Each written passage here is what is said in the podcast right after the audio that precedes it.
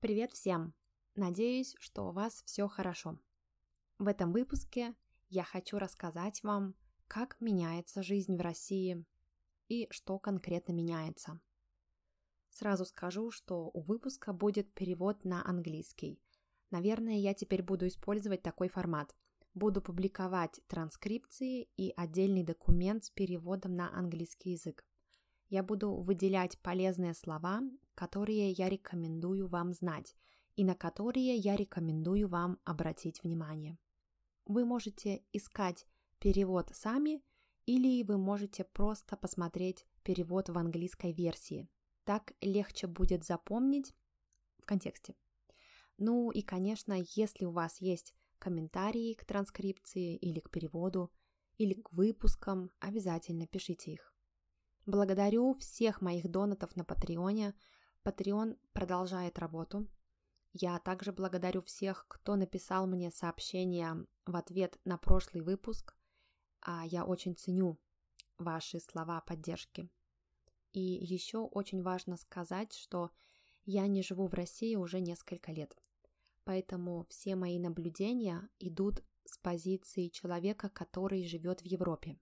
То есть то, о чем я буду рассказывать сегодня, это не мой личный опыт, но это опыт моих родителей, моей семьи, моих родственников и, конечно же, моих друзей. Естественно, у меня очень тесная связь с Россией, потому что вся моя семья живет там, и я регулярно езжу, то есть ездила в Россию. Теперь посмотрим, когда я смогу поехать в следующий раз. Ну и также надо сказать, что я постоянно на связи с, люб... с людьми, которые живут в России. Я в курсе всего, что происходит. И я также смотрю и слушаю известных людей, людей, которые мне интересны, журналистов, экспертов. Поэтому информацию я беру из источников, а не с потолка. Брать с потолка – это фразеологизм, значит придумывать информацию или использовать информацию, у которой нет источника, то есть когда мы не проверили, правда это или нет. Итак, прошло полтора месяца с начала войны. Что изменилось в жизни обычных людей в России? Начнем с маленького. Авиасообщение с Россией приостановлено. Значит, большинство авиалиний перестало летать в Россию. Некоторые аэропорты закрыты. Есть несколько авиакомпаний, которые продолжили летать в Россию. Это авиакомпании из Казахстана, Узбекистана, Армении, Таджикистана, Сербии, турецкие авиалинии и еще несколько авиакомпаний из Ближнего Востока. Авиасообщения с Европой нет. Как это влияет на меня, например? Мои неудобства очень маленькие и незначительные по сравнению с другими людьми. Но, тем не менее, они есть. Я периодически паникую от того, что я не смогу приехать к родителям, если срочно будет необходимо. Иногда становится страшно. А вдруг что-то случится, и я не смогу приехать? Во время начала пандемии у нас были такие же страхи. Но я стараюсь не думать о плохом и будем надеяться, что эта ситуация с рейсами рано или поздно восстановится. Что еще изменилось у обычных людей из России? Ну, конечно, рухнули планы у людей. Если люди строили планы на этот год и, возможно, на следующий год, то эти планы будут, будет труднее реализовать. Конечно, это касается путешествий. Количество путешествий за границу будет минимальным. Во-первых, есть трудности с рейсами, конечно же, так как многие авиалинии отменили свои рейсы. Во-вторых, некоторые страны не дают визы, туристические визы гражданам России. Это Япония, Чехия, Латвия, Литва. Чехия, по-моему, также больше не будет выдавать гражданам России вид на жительство, а документ, который позволяет жить в Чехии. Ну и в-третьих, у людей осталось меньше денег на путешествия. Я имею в виду средний класс. Цены на продукты и на вещи повысились. значит расходы на жизнь повысились. Зарплаты, конечно же, не повысились. А довольно много людей потеряли работу.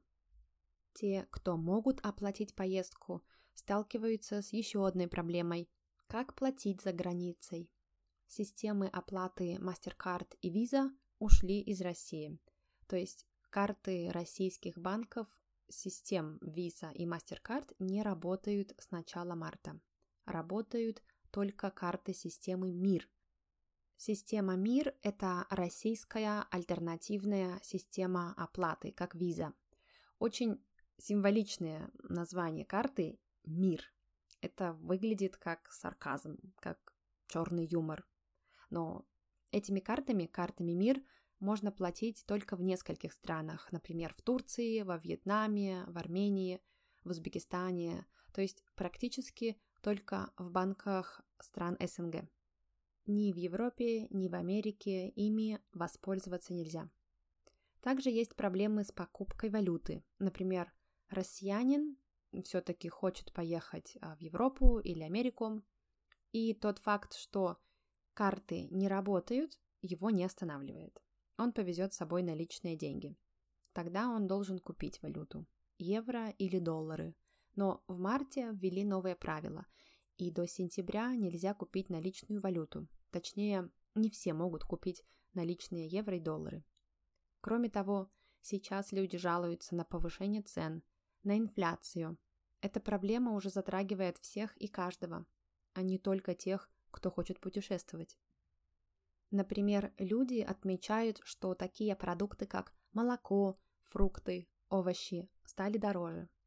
Еще во времена паники люди любят скупать некоторые продукты в больших количествах, например, гречку и другие крупы, сахар, макароны, консервы. Также обычно скупают туалетную бумагу. Но я думаю, что у многих людей еще дома есть много туалетной бумаги с момента, когда началась пандемия коронавируса, так что им хватит на всю жизнь. Среднюю зарплату в России трудно посчитать, потому что в разных регионах разные данные. Это очень сильно зависит от региона. Например, в прошлом году в Москве средняя зарплата была 111 тысяч рублей. Это примерно 1400 долларов. Но в большинстве регионов средняя зарплата около 40 тысяч рублей. Это примерно 500 долларов по официальному курсу валют на сегодня. Это очень мало по, по европейским меркам, но и цены на продукты питания, товары, услуги также были ниже. Сейчас цены растут, для производства товаров нужны импортные детали.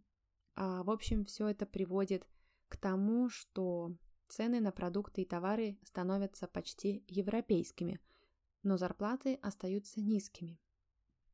Многие иностранные марки одежды, косметики, товаров для дома и еды, фастфуда ушли из России. Закрыли все магазины в России.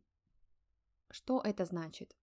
Это не только значит, что общество станет чуть-чуть менее потребительским и чуть-чуть более минималистическим.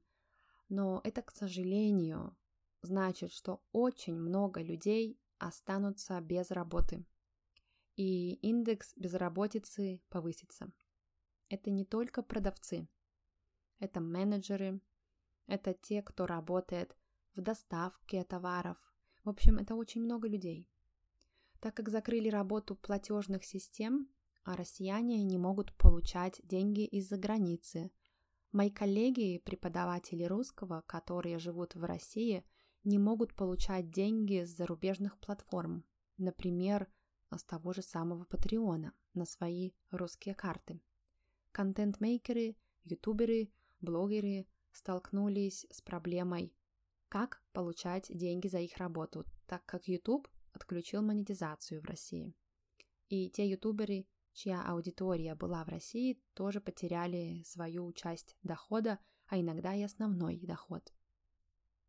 Еще одна очень больная тема – это, наверное, настроение людей и кризис в отношениях. Люди в таких ситуациях, как сейчас, склонны проявлять свои худшие качества. Эта ситуация – большая травма для миллионов людей. Не только для тех, чья семья физически пострадала. Это психологическая травма для всех, даже если люди этого не признают. Это проявляется в обычной жизни, в общении между людьми. Если раньше люди с разными мнениями спокойно жили вместе, то сейчас это становится труднее. Я вижу, как люди теряют друзей, люди резко перестают общаться с близкими людьми, если их мнения расходятся. Самое страшное, наверное, что рушатся семьи. Родители перестают общаться с детьми. Братья и сестры перестают общаться друг с другом, потому что они не могут выдержать того, что они так по-разному думают. Люди чаще ругаются друг с другом, намного чаще спорят. И споры не только о войне. Есть беженцы из Донбасса, которые живут в России, и они перестали общаться со своими семьями на Украине. В общем, есть много чего. И в следующих выпусках я хочу записать, попытаться записать интервью с беженцами, чтобы они рассказали, что они пережили. Но пропаганда в России работает очень хорошо. Они практически изолировали людей. Все альтернативные каналы запрещены. Но это случилось уже очень давно. Люди старшего поколения, те, кому за 50, за 60 лет, в России а, практически не пользуются соцсетями. Ну, максимум опубликовать фотографию внука, но они не активные пользователи. Всю информацию они потребляют на 100% из телевизора и газет. Так как все телеканалы уже много-много лет находятся полностью под контролем государства, там пропаганда льется водопадом. Раньше, лет 20-15 назад, у нас на телевидении были оппозиционные каналы.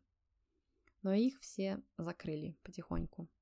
Потом оппозиция ушла на YouTube и в соцсети, а за ними туда ушло все молодое поколение. Я думаю, что последний раз я смотрела телевизор в 2008 году. И плюс в России есть такой термин «иностранный агент».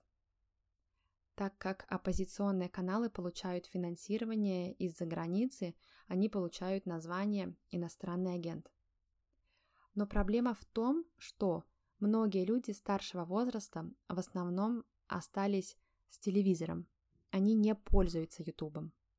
Поэтому они остались в таком информационном пузыре. Они слышат только одну сторону. И еще по официальному телевидению ведут пропаганду против всех каналов с пометкой «иностранный агент». То есть зрителям говорят, что да, а, есть такие оппозиционные каналы, но эти каналы хотят разрушить ценности общества, например, институт семьи и вообще разрушить государство потому что это либералистические каналы, и они несут нетрадиционные ценности. А вот так манипулируют людьми государственные каналы. Поэтому сейчас очень-очень много споров между поколениями. Дети и родители, молодые люди, миллениалсы. Мы выросли в абсолютно другом мире. Мы выросли после распада СССР. Мы выросли с западными ценностями.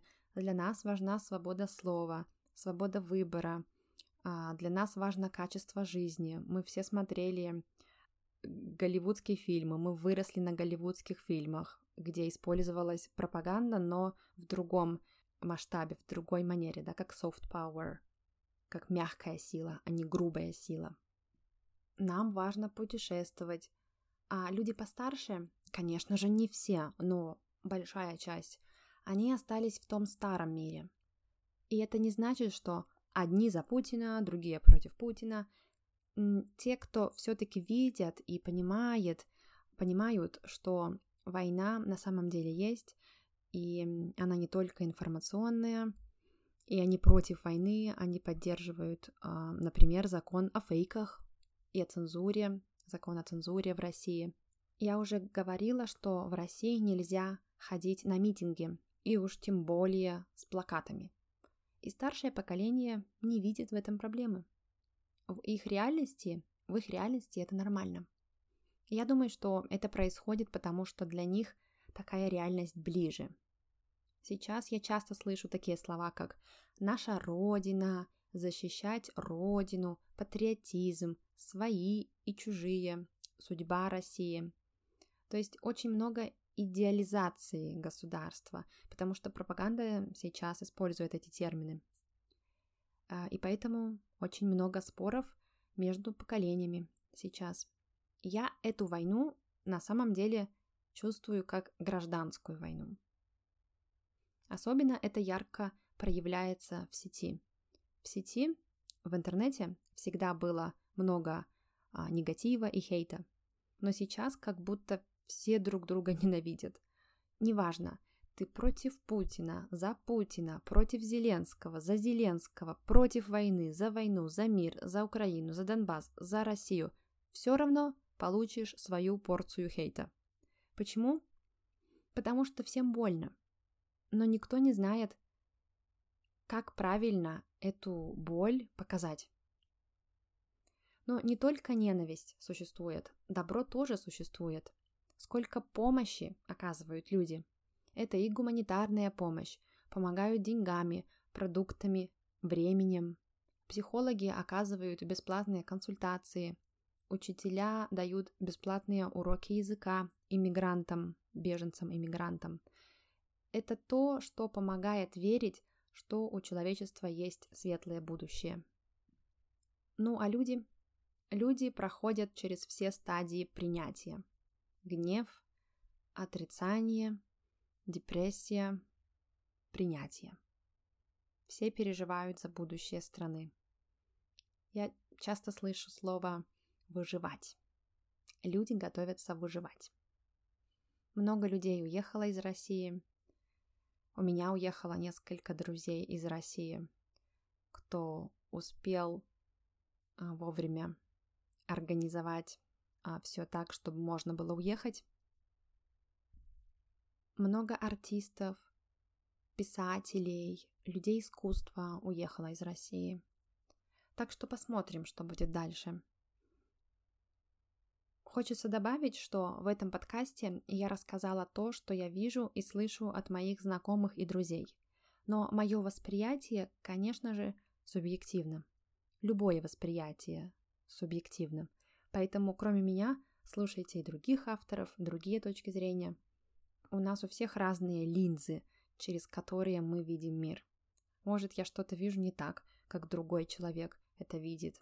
Но так и должно быть. На этом закончим. Транскрипция и перевод на Патреоне. Спасибо, что учите и практикуете русский со мной. Очень приятно осознавать, что я делаю работу не зря. И до встречи в следующих выпусках. Пока-пока.